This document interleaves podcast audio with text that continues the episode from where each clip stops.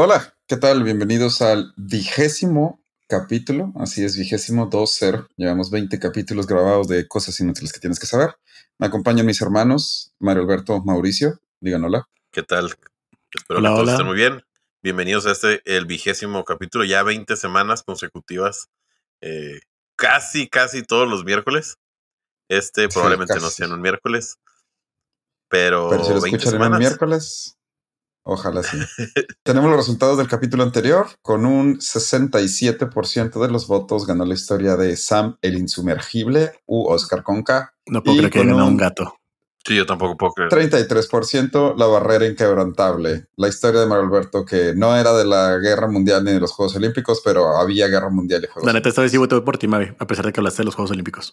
No era los Juegos Olímpicos y era un tema muy, muy chido. Sí me gustó tu tema de los Juegos Olímpicos. Me decepcionaron.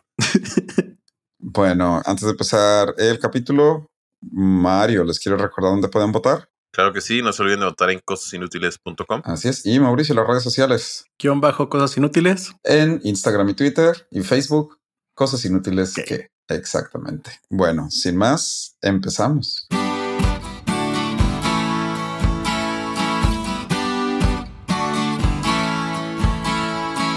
Cosas inútiles que tienes que saber. Donde te enseñamos cosas que no te van a servir de nada, pero siempre es bueno saber.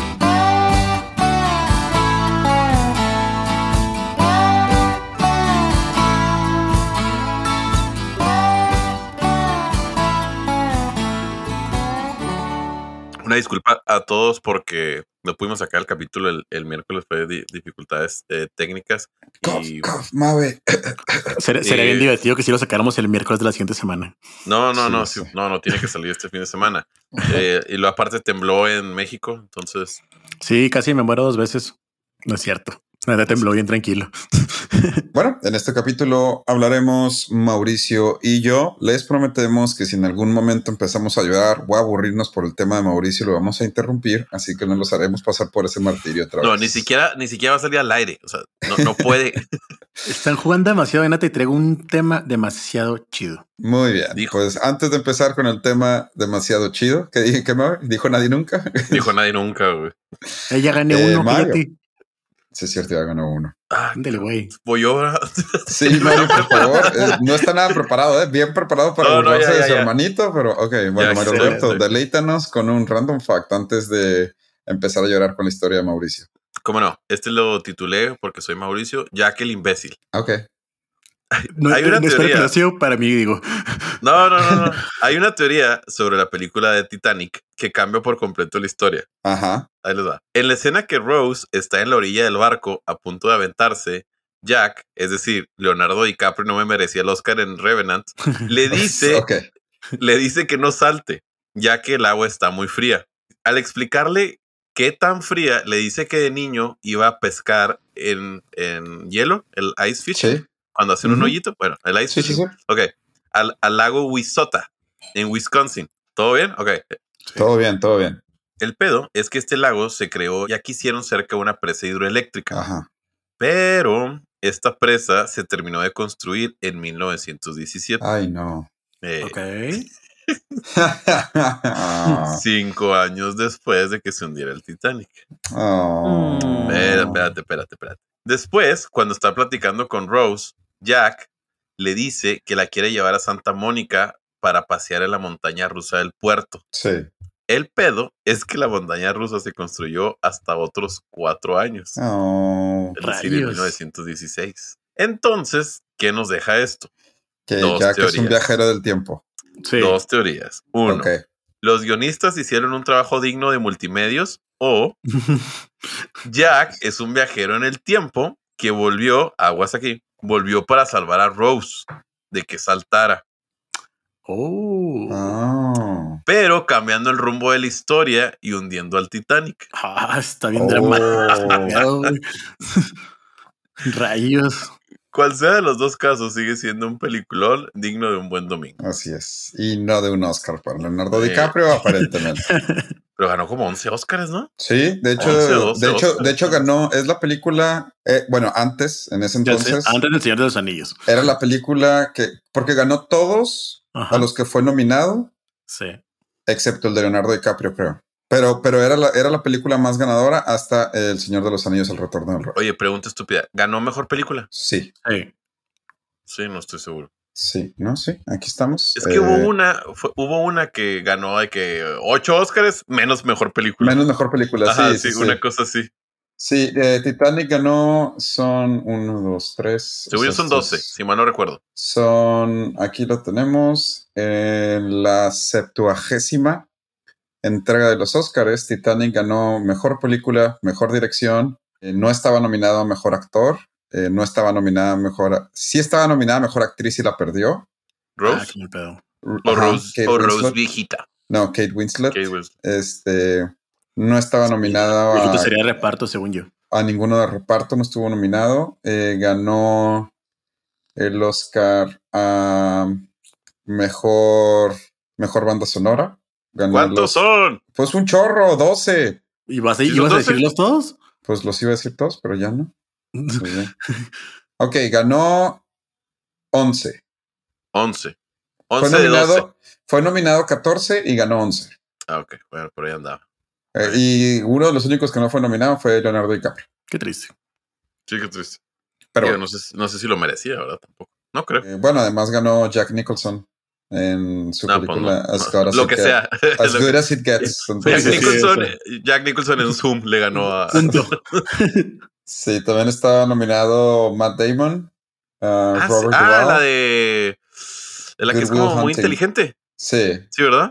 sí, sí, sí. Esa es buena, güey. A mí me encanta la de los Ah, infiltrados donde sale Leonardo DiCaprio y Matt Damon, de hecho. Pues esa es muy, Eh, esa es muy buena. Es buenísima. Peter Sí. Fonda y Dustin Hoffman estuvieron, ¿no? Oye, muy buena, muy buen elenco de, de nominados. Sí. Para mí, Leonardo DiCaprio se lo merecía en La Isla Siniestra. Sí.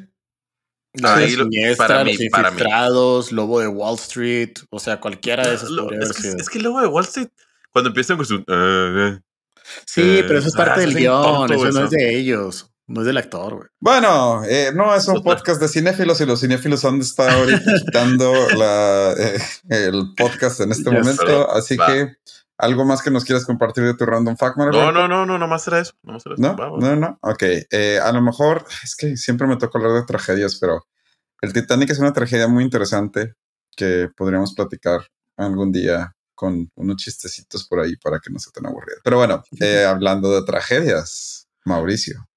Esta vez no les voy a hablar de una tragedia, de hecho. Esta vez es una historia bastante interesante. Es decir, es tan bueno el tema que no nada más me permití ponerle título, sino hasta subtítulo.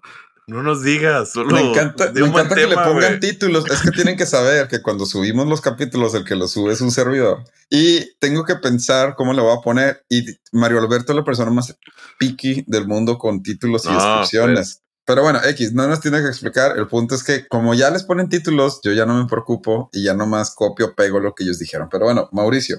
Claro que sí. A este tema lo titulé Podemos intentarlo. Y vale, Subtítulo Una hazaña en las alturas. Ay, no, hombre, no. Ay, no, quietos, quietos, quietos. Corría el año de 1927. Pues más o menos, sí empieza más o menos así. Eh, ya déjenme paso. ok, ahí les Muy va. bien, ok, dale, dale, dale. Vamos, vamos, vamos. Todo empezó como cualquier otra mañana en California.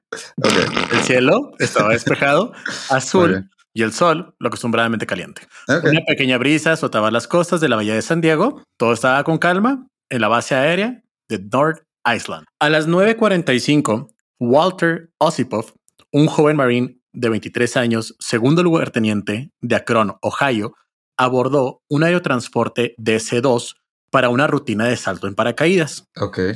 El lugarteniente Bill Lowery, un piloto de observación de 34 años de Nueva Orleans, se encontraba dando revisión a su aeronave para la rutina aérea matutina. Perdón. Mauricio, por burlarme de ti, no escuché. ¿Qué año estamos? Ah, No lo ha dicho. No, lo he dicho, de hecho. No es que no estás poniendo atención, digo, normalmente no pones atención, pero Sí, no es que no hayas puesto atención, no, no, no lo he dicho. no ha dicho Ah, año. ok. ¿Ahorita nos vas a decir? Probablemente. Ahorita lo veo. Ah, Muy bien. Claro. Es una Espero haberlo incluido. sorpresa. Esto es una sorpresa de la es la historia. sorpresa de la historia. Bueno, el punto es, señores, que mientras John McCants, un fornido compañero, jefe de aviación de 41 años de Jordan, Montana, especialista en maquinaria, se encontraba revisando un avión que estaba programado para volar más tarde. Ok, ok, yo no estaba acá, yo viendo así como que la escena en la que Hasta sale. ahorita, hasta Clink, ahorita. clink, clink, así el que está arreglando el avión y luego el otro que sí, está listo el avión para Sí, salir. el problema es que no sé si imaginarme un monoplano, güey, o un F-16, porque no sé qué año estoy, güey. O una nave espacial del futuro, porque no sabemos qué estamos Es la escuchando, menor pero bueno. Bueno, Mira, por lo menos después de la independencia de Estados Unidos sí es, y después de, De la guerra de- del, ¿cómo se llama el plan con el que nos quitaron California y todo eso? Estamos Después- hablando- estamos de hermanos Wright sí fue, güey. a ver, estamos hablando de los años 1940, más o menos, Ok, ok. 1941, Ah, antes de la. Segunda Guerra Mundial, ¿de Muy acuerdo? Eso. bien, muy bien. Gracias. De mi corazón, qué complicado. Lo que no sabían estos tres hombres es que antes de que el sol alcanzara su punto más alto en el cielo al mediodía, estos tres estarían unidos para siempre en uno de los rescates en el aire más espectaculares de la historia. Ok. Osipov era un paracaidista experimentado, Sí. una ex estrella universitaria de lucha libre y gimnasia. Se había unido a la Guardia Nacional y luego a la Marina en 1938. Ujú. Ya había hecho más de 20 saltos para el 15 de mayo de 1941. Uh, 15 de mayo. Cumpleaños de Sí, sí, para los que no lo sepan. Sí, lo tengo Ah, entre paréntesis, de hecho. eh. Día del maestro. Bueno, esa mañana el DC-2 despegó y se dirigió a Kearney Mesa. No me pregunten dónde es, por favor. Donde Osipov supervisaría los saltos de práctica de 12 de sus hombres. Tres cilindros de lona separados que contenían municiones y rifles también debían de lanzarse por paracaídas por la borda como parte del ejercicio. Ok. Ah, ok, ya, ya, ya. Sí, sí, sí. ok. Sí, es Nueve- como un ejercicio de combate, pues. Sí, es un ejercicio de combate. Oye, pues tenemos Sí. que lanzar a los manes y tenemos que Ya, lanzar a los no, Ya, Tiene ya, sentido. bien. Va, va. Tiene sentido. Nueve de los hombres ya habían saltado cuando Osipov, de pie a unos centímetros de la puerta del avión, empezó a tirar el último contenedor de carga. De alguna manera, la cuerda de liberación automática de su paracaídas, de su mochila, se enrolla en el cilindro y su paracaídas se abrió repentinamente. Ay, no. Trató de, Changuito, ay, no. trató de agarrarse de una seda que ondeaba rápidamente, pero era muy tarde, pues había sido expulsado ya de la cabina y succionado con tanta fuerza que el impacto de su cuerpo hizo una abertura en el avión de 76 centímetros en el aluminio del fuselaje del DC-2. Ay, Dios. Sí. 36 centímetros. Ay, Dios. Es que ya, ya lugar- piensa en pies, ya piensa en pies tu, tu hermano, ya no sabe qué pedo. ¿Me lo, puede- me, me lo puedes decir en pulgadas, por favor? La historia sí decía pies, lo convertí para ustedes, de hecho, ¿eh? No, pues no, yo no Yo sí entiendo, lo no entendí, entiendo. yo sí lo favor. A ver, ¿como cuántas canchas de fútbol estamos hablando?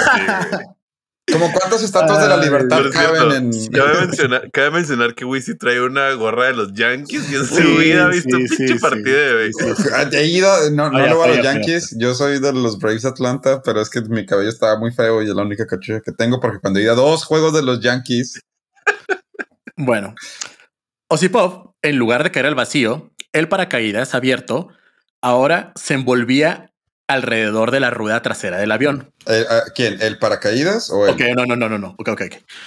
Sí, es que estuvo confuso. ¿Quién está enredado en dónde? El paracaídas abierto Osipov Ajá. se está sí. envolviendo alrededor de la rueda trasera del avión. Ok. Oh, Ok. La correa del pecho del paracaídas y la correa de la pierna se habían roto ya. Ah, Ok. Solo la correa de la segunda pierna aún estaba sujeta y se había deslizado hasta el tobillo de Osipov. Uno por uno, 24 de los 28 líneas de su arnés se fueron rompiendo. Ahora estaba colgando a unos 3.6 metros por debajo del avión y unos 4.5 metros por detrás de la cola y solamente cuatro líneas de protección de paracaídas enroscadas alrededor de su pierna izquierda fueron lo que impidió que fuera arrojado al suelo. O sea, cuatro líneas Wow. era lo que Sí, evitaba sí, que sí. saliera, cayera al Sí, vacío. sí, sí, sí, sí, que cayera al vacío. Colgando boca abajo, Osipov, no inconsciente, tuvo suficiente paciencia de ánimo para no intentar soltar pues, su paracaídas de emergencia. Con el avión tirando en una dirección y el paracaídas de emergencia tirando de otra, terminaría Ay. siendo partido por la mitad. Ay, güey, Sí, sí, claro. cierto. O sea, si lo abría, sí, sí, sí, sí, sí. Sí, sí, sí, sí, sí. Consciente todo el tiempo, sabía que estaba colgando de una pierna, girando y revoloteando, y sentía un dolor profundo en las costillas, pues para ese momento se había fracturado dos costillas y tres vértebras. Oh, Tres vértebras. Sí. Ah, la madre. Dentro del avión, la tripulación del DC-2 luchó para llevar a Osipov a un lugar seguro, pero no pudieron alcanzarlo. El avión estaba empezando a quedarse sin combustible. Pero un no. aterrizaje de, emergencia con Sí, lo Osipov mata. arrastrándolo detrás, sin duda aplastaría pues Osipov a muerte. Pues sí, y además está el paracaídas en la llanta. O sea, Sí. Mientras el No piloto, manches.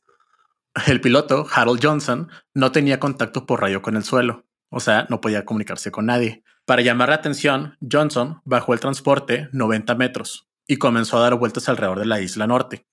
Algunas personas en la base notaron que el avión pasaba cada pocos minutos, pero asumieron que estaba remolcando algún tipo de objetivo.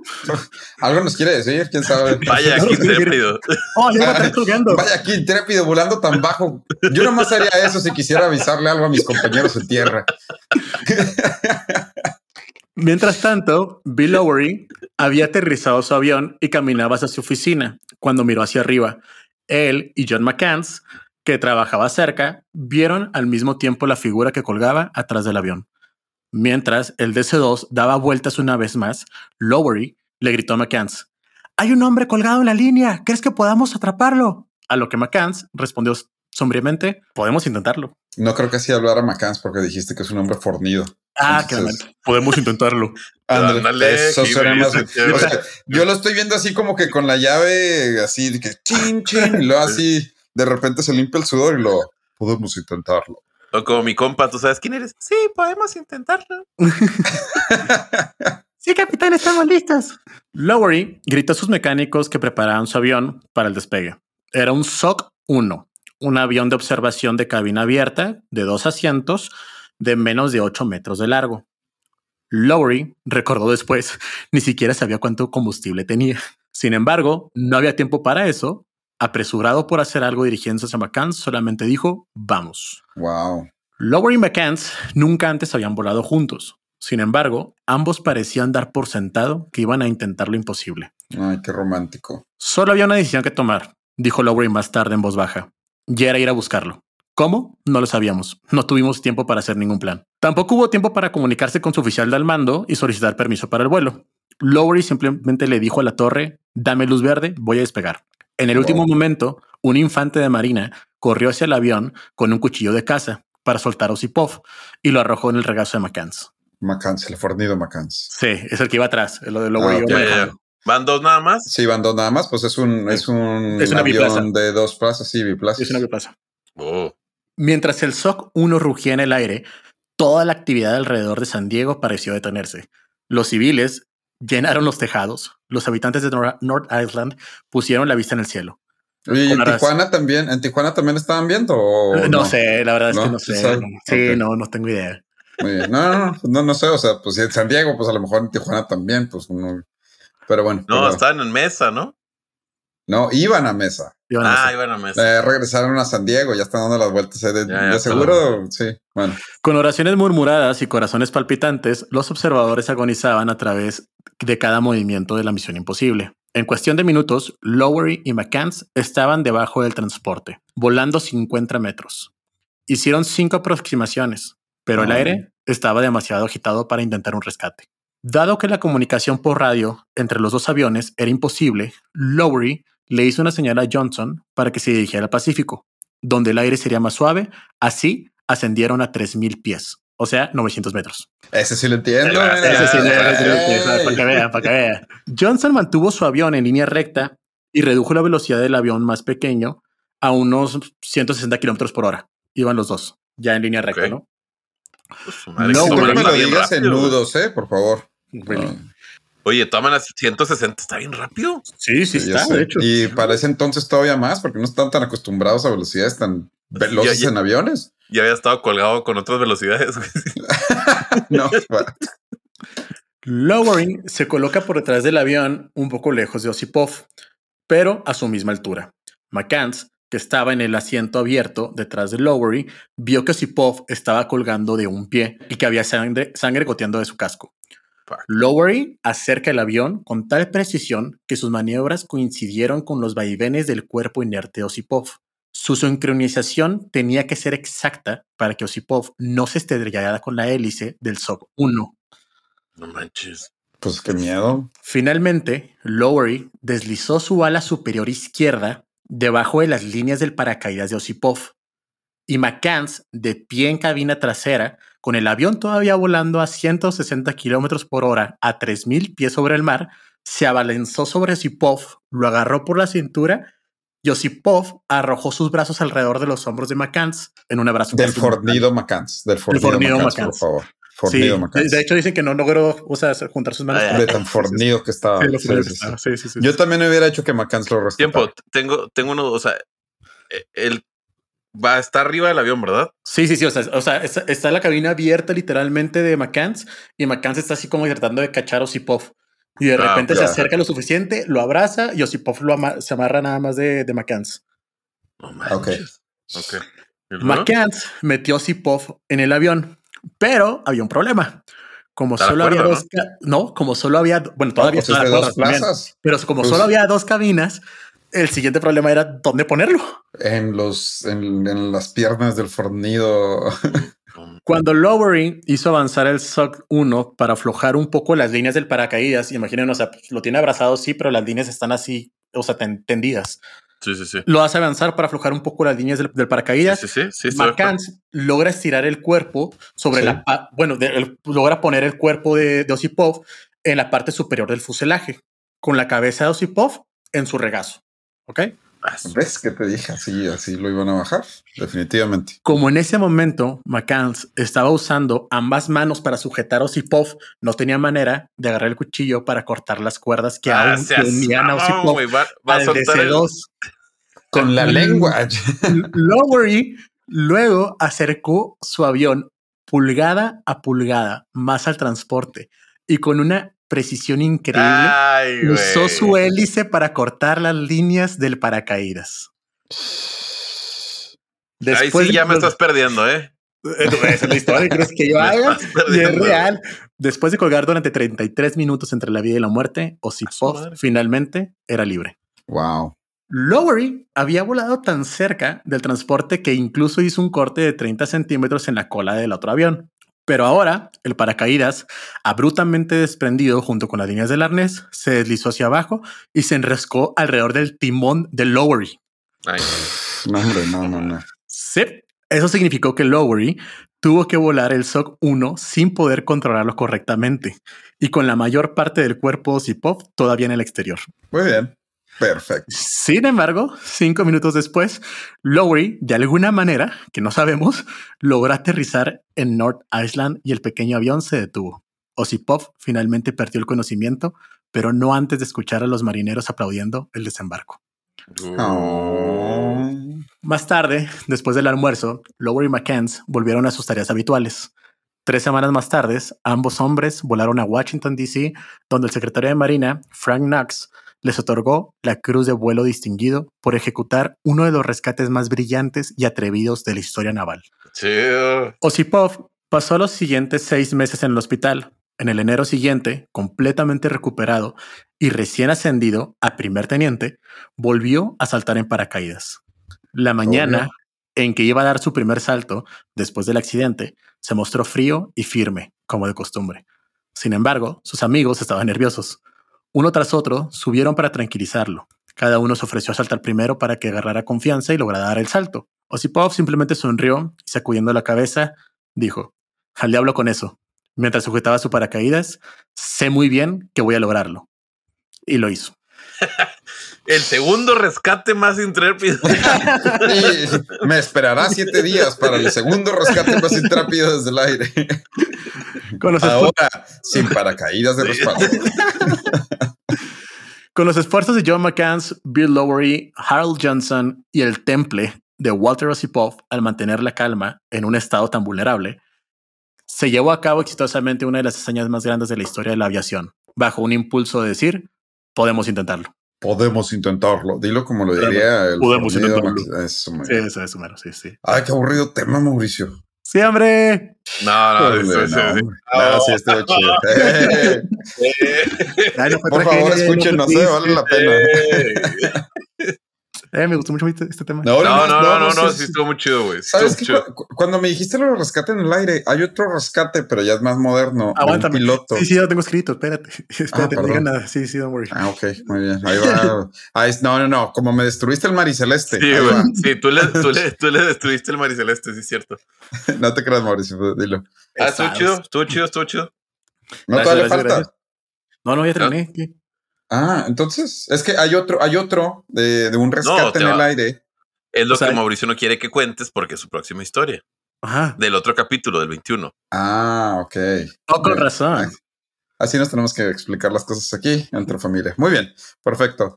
Eh, entonces, no, sí. Además, ¿sabes qué es, qué es bien interesante que estuviste diciendo de la Marina?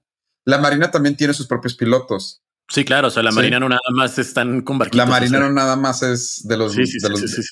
De hecho, cuando la NASA abre por, la, por primera vez, muchos de los que entran obviamente son de la Fuerza Aérea.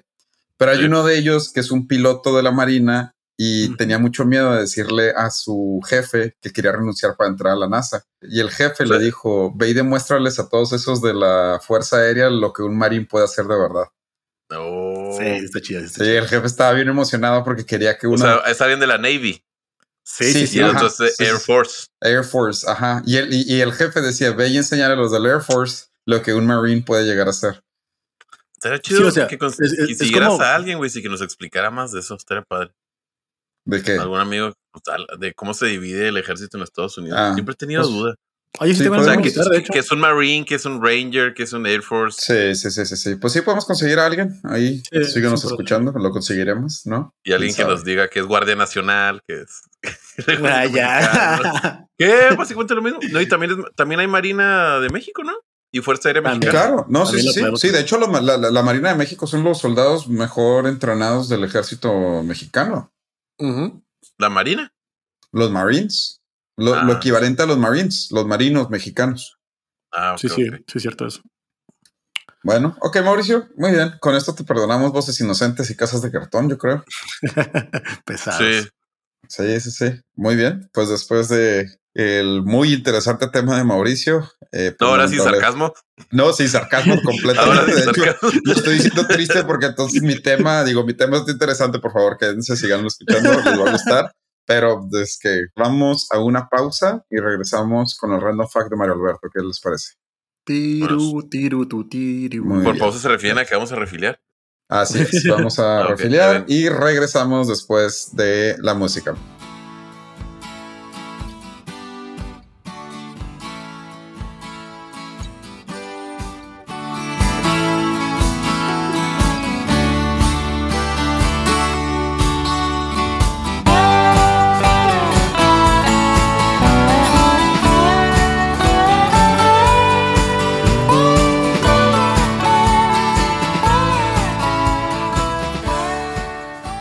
Estamos de vuelta y vamos con el random fact número 2 de Mario Alberto.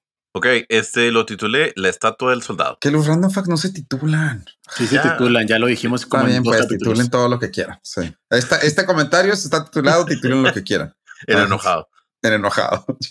Les voy a contar de cierta estatua que llama bastante la atención y no es por su forma, ya que es un soldado, como muchos otros, cargando una carabina.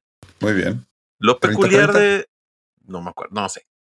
Lo, lo peculiar de esta estatua es que se encuentra en Corea del Sur y es de hecho un soldado colombiano quien carga el rifle.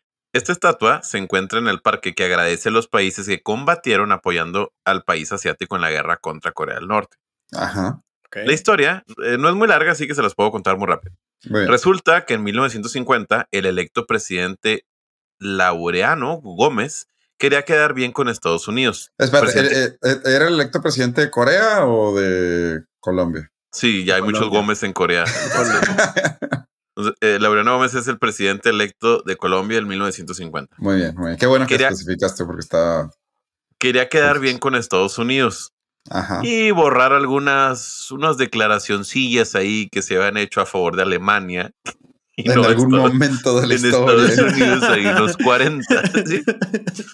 Y pues para ali- alivianar la relación entre Colombia, le dijo que sí le entraba a la guerra, con Muy bien. 5.062 elementos para ser exactos. Muy bien. De hecho, fue el único país de América Latina, Wisi, en Ok. participar. Ok, pues, o, o- o el segundo, pues nomás hubo dos países de América del continente en participar. América Latina, bueno, América. Latina.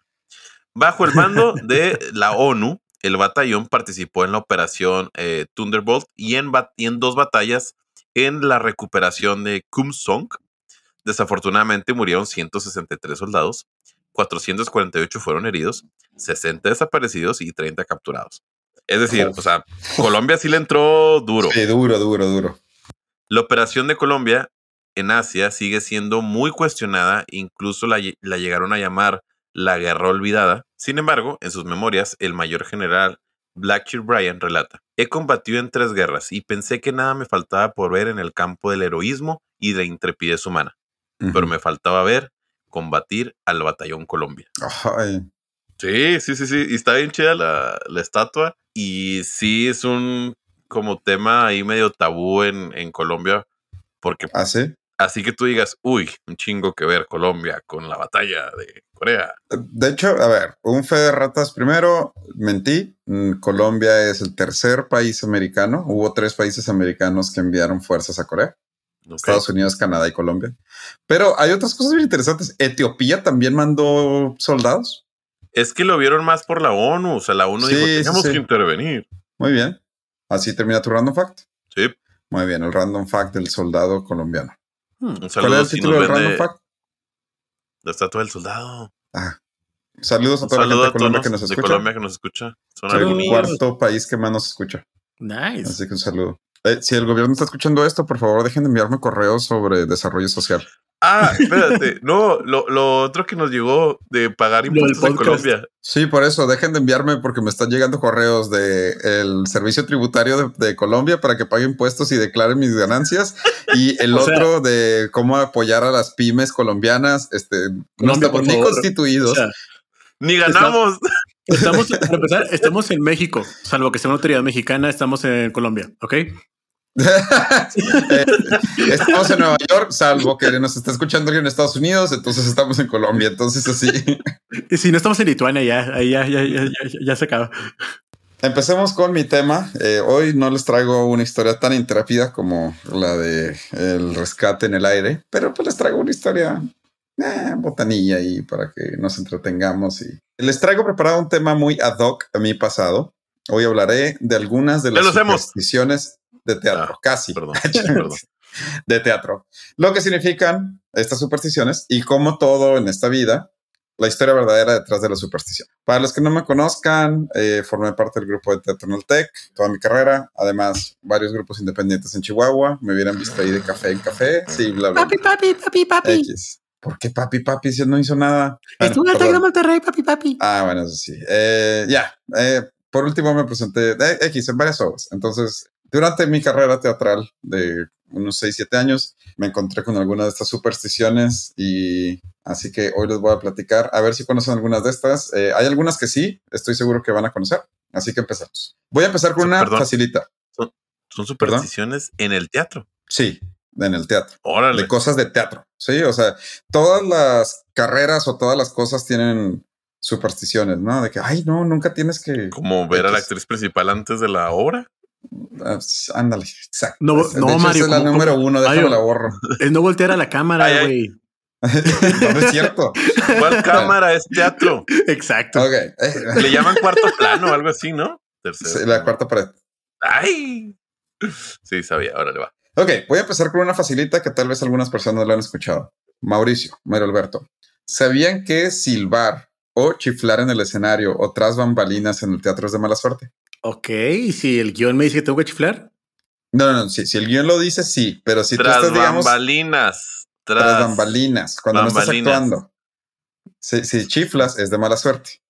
No, no sabía. ok, no, yo tampoco sabía. Ok, no, es, es, es un poquito conocido, pero bueno, el origen de esta superstición viene de los viejos tiempos. Antes de que existieran los métodos modernos de mover el escenario, ahorita son palancas para levantar y bajar telones, pero antes no. La única forma en que la gente de tramoya, tramoya es la gente que está atrás ayudando a levantar y mover cosas de la escenografía, se comunicaban Tramoya, entre sí. ellos. Tramoya, sí. Porque tramoya se llama todo lo que está atrás. Y así se les llama a la gente que también nos ayuda. No, tramoya simplemente, pero bueno. Tramoyeros. Ok, muy bien. Antes de que hubiera radios, antes de que hubiera, la única forma que se podían comunicar era con silbidos. Sí, entonces, no sé, cuando era momento de bajar algo, no sé, chiflar. Chiflaban. chiflar en, y- un, chiflar en un podcast también es de mala suerte, Luis Fernando. Ah, bueno, pues ahí está. Al menos que el diálogo lo dijera. Si el diálogo decía, entonces los, los de los que se, los de Tramoya, pues sabían que iba a haber un chiflido en ese momento. Pero fuera de ahí, El problema era que si chiflabas, eh, uno de los de tramoya se podía equivocar, bajar el telón en el momento equivocado o bajar algo y golpear a uno de los actores. Entonces Ah, empezó, empezaron a decir que era de mala suerte para que la gente lo dejara de hacer. Como dato curioso, durante el siglo XVII muchos marineros retirados encontraron un segundo trabajo tras los escenarios, ya que su habilidad de hacer nudos, de manipular las cuerdas y, y comunicarse en situaciones complicadas eran de muy buen uso en el escenario del teatro. Esto yo no lo sabía. Pero durante los 1600 y 1700 usaron muchos marineros retirados para este tipo de cosas, que tiene sentido, ¿no? Pues es cuerdas, nudos y Pero nunca han visto a los trabajadores de la fábrica de muebles, olvídense. Esos nudos y cosas. Ok, pasemos a una que tiene que ver con colores.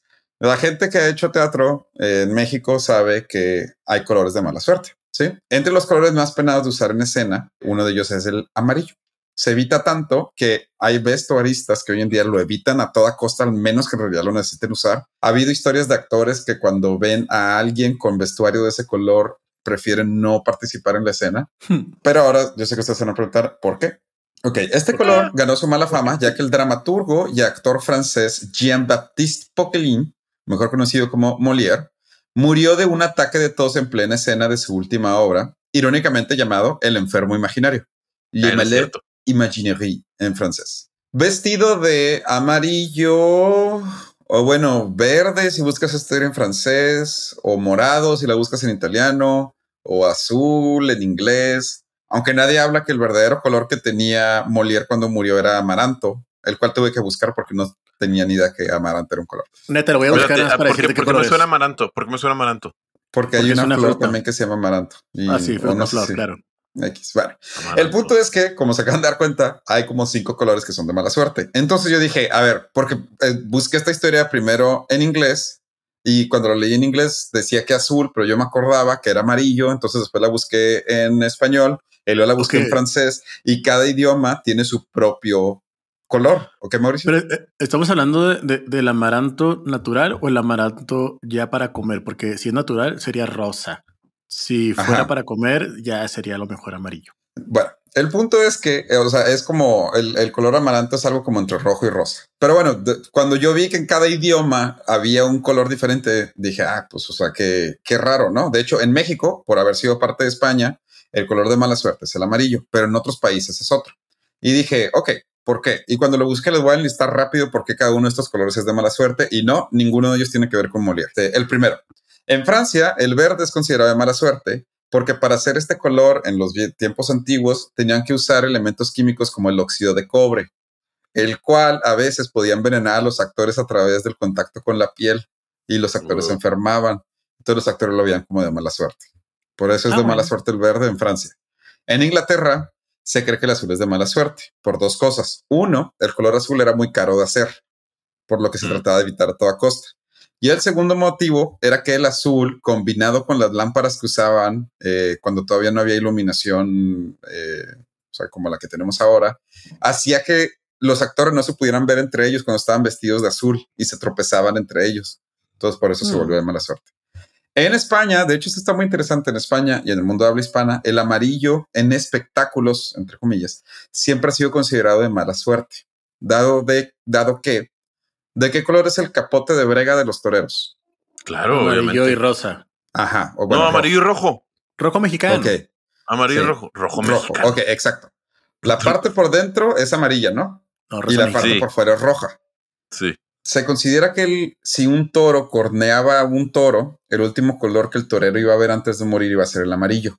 Y Sí. por eso se considera que el amarillo es un color de mala suerte. Esto de alguna manera permeó de, al teatro, eh, al espectáculo del teatro en la cultura de España y pues a final de cuentas también fue traído a, a las colonias. Por eso el amarillo es considerado de mala suerte en la mayoría de los países de, de habla hispana. Y por último, en Italia, el color morado sería eh, el condenado a la mala suerte, teniendo sus orígenes más o menos en la Edad Media, ya que en ese entonces, durante la cuaresma y el adviento, dos cosas que no tengo ni idea de cuál es uno ni cuál es la diferencia entre lo otro y otro, así que lo tuve que otra vez buscar, sobre todo el adviento. Eh, el adviento es un periodo que hay antes de Navidad, sí, pero bueno. Durante esa No, está época estaba prohibido presentar obras de teatro y los sacerdotes y los obispos y todos ellos usaban vestimentas de color morado. Entonces, como no podían presentar obras de teatro, los actores odiaban el color morado porque era el color que representaba el que traía la iglesia católica, que eran lo que les prohibían presentar obras de teatro. Y Vaya, por eso lo empezaron a considerar de mala suerte. Ok. ¿Por qué cada uno de estos países decidió cambiar el color de la muerte de Molière? ¿Quién sabe? la teoría más acertada es que lo hicieron para como que para darle más sentido a sus propias supersticiones, ¿no? Para no tener que explicar por qué el amarillo es de mala suerte. La verdad es que Molière murió de color amaranto, que es algo así como rojo rosa, así que ni uno, ni otro, ni nada. Pero bueno, dejando a un lado los colores, pasemos a la siguiente superstición. La famosa Ghost Light, que en español se puede traducir a luz fantasma. Ok. ¿sí? Esta superstición dice que la última persona en dejar el teatro debe dejar una lámpara incandescente o LED, si eres más moderno, en el centro del escenario. Esto se hace para mantener feliz al fantasma del teatro, ya que se cree que todos los teatros tienen por lo menos un fantasma que Ah. ronda el teatro. Este- Ah, el tiempo, pero el, fan- el fan- Ya el había fantasma. escuchado eso. Ok. ¿Ah? Ok. No, no. Sí, o sea, esta luz queda prendida durante toda la noche para que el fantasma pueda hacer sus presentaciones favoritas a la luz de la misma y así no enojarse y condenar la obra que no le dejó la luz para que se pudiera presentar cuando el teatro está vacío. Wow. De hecho, hay muchas puestas en escena que sal- se saltan un día porque se supone que ese día se lo dejas al fantasma para que el fantasma se presente en, en el teatro. Pero, Ay, ay. Estás o jugando. sea, ¿no? de, de casi nadie lo hace, pero es, eh, antes se hacía. Pero bueno, como ya podemos imaginar, esta superstición tiene una explicación, no tiene que ver con los fantasmas, y es que cuando se acaba la función, si hay función al día siguiente, pues nadie desarma la utilería ni la escenografía ni nada, ¿no? Todo se queda en escena. Entonces, esto lo convierte en un lugar muy difícil de navegar a oscuras.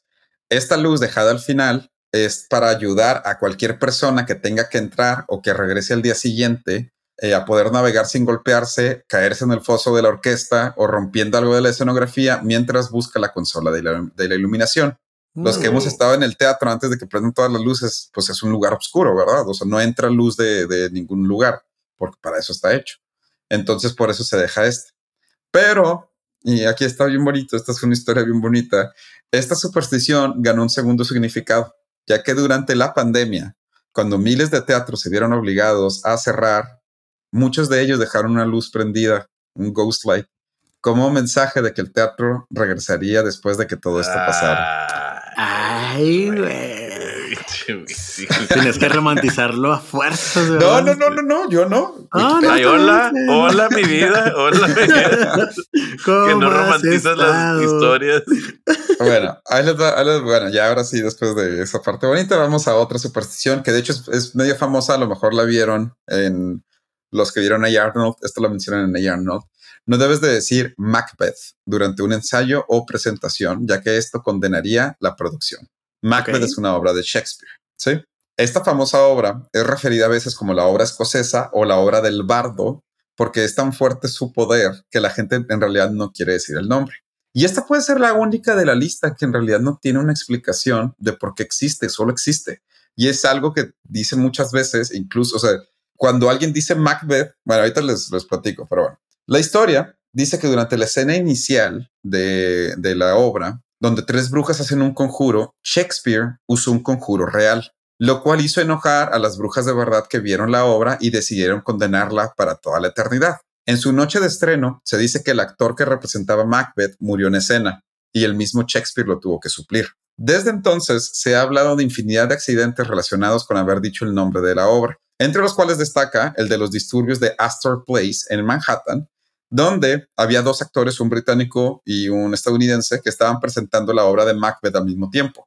Esta ocasionó que los fanáticos de uno de los actores irrumpieran en eh, la casa de ópera de Astor para interrumpir la obra del otro actor, lo que terminó en una pelea campal en la que tuvo que intervenir la policía y el ejército de Estados Unidos, resultando en la muerte de 25 personas. Y ahora ustedes se preguntarán, ok, ¿qué pasa si ya dije el nombre de Macbeth sin querer? La forma más fácil de quitarte la maldición es salir del teatro corriendo, dar tres vueltas y luego escupir sobre tu hombro izquierdo. Obviamente. Claro. Sí, de hecho, eso que eso pensé. tiene mucha lógica. Ujú. Sí. Sí. Sí, ¿Era sí. eso o, o- o llevar un salero contigo también y ponerte en la espalda? Matar una cabra es la tercera para mí. Sí, esa, esa es la Ah. tercera normalmente. Ay, sí. pobres animales, no. Ok, y la última, ya con esto termino, no es la última que existe, existen un chorro, pero esta es la última y tenemos un tiempo definido. Esta tal vez yo se las he dicho a ustedes, mis hermanos, en algún momento cuando me iba a presentar, y es la que no debes de desearle buena suerte a un actor, ¿sí? Quiebrate una pierna. En cambio, debes usar Eh. frases como rómpete una pierna o mucha mierda, ¿sí? ¿Cómo? De hecho, esta última, eh, y perdón mi francés, que de hecho sí viene del francés merde, esta última es solo usada en países de habla hispana, francesa y lusófonos. Creí que venía de latín, pero bueno. Sí, bueno, viene el latín, pero el lusófonos es que hablan portugués. La primera, la de rómpete una pierna, es más popular en inglés. De hecho, es más famoso en Estados Unidos y es el famoso break a leg. Y nos viene a nosotros traducidos y por la influencia de Estados Unidos y el teatro estadounidense en México y en algún Fernando. momento cruzó la frontera. Dime. Per- perdón que te interrumpa nada más que, que aquí en inglés está New York no tienes ya, eh. Wow. Sí, eso es súper. Bueno, el origen de este término no está muy definido, pero dentro de los más aceptados, uno es que te están deseando que te ovacionen tanto que tengas que dar varias reverencias al público hasta que te rompas la pierna de tanto hacerlo. Esa es una de las opciones. Oh, Eso Otra teoría es que en el teatro, las partes de los costados del escenario, no sé si cuando van a los teatros pueden ver como Ujú. hay como dos telones que Sí. cubren, que nunca Ujú. se levantan. A eso se les llaman piernas o legs en inglés. En español también se le llaman piernas, o por lo menos en México. Por lo que desearle a alguien que rompiera la pierna, que se rompiera la pierna, era, bueno, en inglés tiene más sentido porque es break a leg, o sea, romper una de las piernas, era que pasaras esa línea imaginaria detrás del telón para entrar a escena, porque antes era la única forma en la que te pagaban. O sea, a ti te podían hablar y si al final el director te decía que tú no entrabas, no te iban a pagar. Entonces, si rompías esa línea imaginaria, eso significaba que esa noche te iban a pagar tu, tu Oh. presentación. Qué botana. Esas son las dos teorías de por qué. Bueno, hay varias teorías, ¿no? Pero esas son las más aceptadas de por qué Break a Leg es, break a eh, leg. se dice. Y en muchas caricaturas y series de televisión de Estados Unidos lo traducen como rómpete una pierna. Y hay gente que la verdad también te lo dice. Ah, rómpete una pierna. La otra, que es un poco más eh, para los que hablamos español, es el término de mucha mierda. Y esta tiene su origen en los tiempos en los que la gente acudía al teatro en carrozas jaladas por caballos. Si alguien te deseaba mucha mierda o simplemente Ah, mierda, lo que gente. querían es que hubiera tanta gente y tantos caballos que el frente del teatro se llenaría de los desechos de los caballos, lo cual significa que tu obra había sido todo un éxito. Y de Ah, ahí viene el nice. término mucha mierda. Está, entonces, verdad, eh, verdad. viene del francés merde, se volvió más famoso en el francés, pero también se utiliza mucho en de los países de habla hispana y en los países de habla portuguesa. Mucha Eh, mierda. Mucha mierda. Está chido, está Y chido. es, y es, ajá, y es tan común que cuando estás en escena y va a entrar uno de tus compañeros, le dices mierda. O sea, ya, o sea, con eso es así, porque no sé, sea buena suerte. Eh, Ah, Así que bueno. Estas son solo algunas de las muchas supersticiones que rodean un arte tan antiguo como lo es el teatro. Algunas de ellas justificadas, otras solo existen por existir, pero les puedo confirmar que el seguirlas es tan divertido como actor que seguirán siendo pasadas de grupo en grupo de teatro. Lo mejor es ver la cara de los novatos cuando dicen Macbeth o que saben que no puedes decir Macbeth y lo dicen y finges que te enojas y está bien padre. Pero O decirle, oye, mucha, mucha mierda. Mucha mierda. A, de que uno, no- a, a un novato. Ah, ok. No, pues. ah, no, pues sí, muchas gracias. Eh, Rómpete una pierna, ¿no? Pues bueno. Ah, pero el de Break a Leg es muy usado en Estados Unidos. Sí, es muy usado en Estados Unidos. Este, pero bueno, obviamente hay muchas más. Lo traté de resumir lo más posible. Estas son las que más me gustan a mí, de las que más he escuchado. Eh, así que pues espero que, que lo hayan disfrutado. Nice, nice, ¿verdad? Excelente. Sí, me da. Tú, chido. Muy bien. Eh, vamos a un corte y regresamos con el último random fact de Mario Alberto.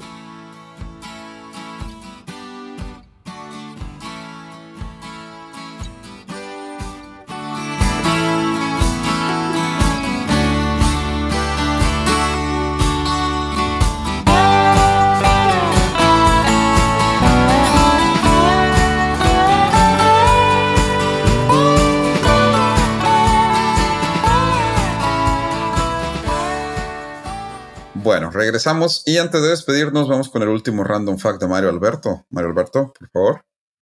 ¿Cómo no? Eh, mi tercer y último random fact lo titulé Los Bajau. Les voy a contar sobre una tribu que habita principalmente en la península de Zamboanga. Ah, Ok. ¿saben, saben dónde está? no tengo No, ni idea. definitivamente no. O sea, no lo podría repetir, de hecho.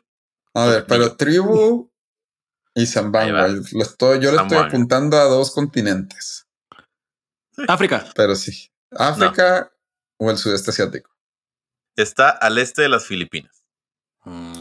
Por si ustedes como yo no tenían la menor idea de dónde estaba esto.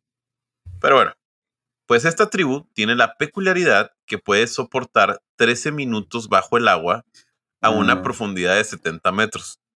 Sí. Vaya, vaya. Para ponerlo en proporción, la fosa de clavados tiene una profundidad de tan solo 5.4 metros. Oh, Es decir, estos vatos se sumergen 14 veces eso. Ok. Aquí lo curioso es que la mayoría de las personas podemos aguantar la respiración entre 4 o, perdón, entre 3 o 4 minutos. Pero para los Bajau, esto no es más que un juego. Esta tribu tiene una rara mutación que le permite no solo nadar con cierta libertad a grandes profundidades y por largos periodos de tiempo. Muy bien. Esta capacidad hizo que sus vasos sanguíneos están más grandes, estén más grandes de lo normal. Este tipo de habilidades han hecho que esta tribu tomen el apodo de los nómadas del mar. Ay, Y no, es, y, y no es para menos. Verán, estas personas, según sus antepasados, vivían en casas flotantes, por las cuales se trasladaron por el litoral asiático. O sea, tenían como, como chalupas. así. chalupas todo el tiempo. Ajá, y luego así, nomás se iban moviendo de, de lugar en lugar, de puerto en puerto. Yo sé que no están viendo a Mame, pero está haciendo sus manos como si estuvieran flotando. Sí, como si como fueran chalupas, de hecho. Sí. Y cuando andas por la vida en casas flotantes, el alimento por excelencia es, El pescado. efectivamente, el pescado. Y este pescado, para hacerlo aún más eh, tipo Survivor, era y es cazado por medio de lanzas. Sí. Ah, ok. Sí, sí, nada, nada de redes. Y, de- de- no, Sí, sería más, eh, porque sería más eficiente, obviamente. obviamente. Pues los nómadas del mar tienen una peculiaridad, el tan incomprensible vaso. Vaso, Así es. sí, el vaso, vaso con B. Así es. De hecho, Ah. sí lo puse. Así es. El vaso que hace que escribas vaso con V de beber. Pues estas personas tienen en promedio un vaso 50% más grande que sus vecinos. Sí. Y, Y aunque los el- que- bueno, vas a explicar qué hace el vaso para que la Ay, gente que no. Tengo cara de alguien que sepa qué es el vaso. Bueno, el vaso lo que hace, según yo. Bueno, no te creas, no voy a decir nada. Sí, Bueno. el vaso ayuda a, a algo. Y aunque el mismo estudio aclara que la relación directa entre el vaso y la capacidad de sumergirse y o aguantar la respiración aún no se estudia por completo, cito. En el pasado se manejaba la hipótesis de que el vaso posiblemente jugaba un papel importante al posibilitar a los humanos sumergirse libremente en el agua durante largos periodos de tiempo. Sin embargo, la relación entre el tamaño del vaso y la capacidad de buceo jamás fue estudiada desde una perspectiva genética. Ahora se tienen pruebas de que una adaptación genética sucedió en algunos de los seres humanos, quienes poseen capacidades de bucear superiores al promedio humano. Muy bien. En resumen, estas personas durante mil, bueno, no miles, pero sí mil años. De hecho, ahorita que dijiste lo de los minutos que se pueden respirar bajo el agua, me recordaste la película de Hombres de Honor. Son cuatro minutos los que ponen. Ah, sí, son cu- cuatro minutos nada más. Sí, yo creo que eran más. Te iba a decir, no sé, güey. Este, el Hombres de Honor duró seis, pero no, al parecer fueron cuatro según esto. No, dura cinco o seis minutos. Bueno, continúa, aquí lo checo. Sí, sí. Bueno, eh, pues esta, esta tribu, después de cientos de años, eh, pudo, pudo hacer que su vaso mutara y es más grande de lo normal, lo cual le permite durar más tiempo bajo el agua y no solo durar más tiempo, sino sumergirse a más profundidad de lo normal. Sí, porque Todo lo anterior Sí. publicado en la revista Cell en corporación con la Universidad de Copenhague y Cambridge, por si tienen dudas, ahí va a estar el link. Sí, de hecho, y también una de las cosas que tiene el vaso es que almacena glóbulos rojos, que al final de cuentas eh, los glóbulos rojos son los que transportan eh, el, el oxígeno a la sangre. Entonces, entre más grande, más glóbulos rojos de reserva tienes. De reserva tienes, exactamente. Así es. Bueno, pues entonces con esto damos por terminado nuestro tema del día, bueno, nuestro capítulo del día de hoy, el vigésimo capítulo. Pero bueno, nos vamos y algo que quieran decir antes de despedirse. No se olviden de votar, cosasinútiles.com. No se olviden de seguirnos, guion bajo cosas inútiles, Twitter e Instagram y cosas inútiles que en Facebook. Perfecto. Muchas gracias y nos escuchamos. Hasta luego. Muchas gracias, nos vemos.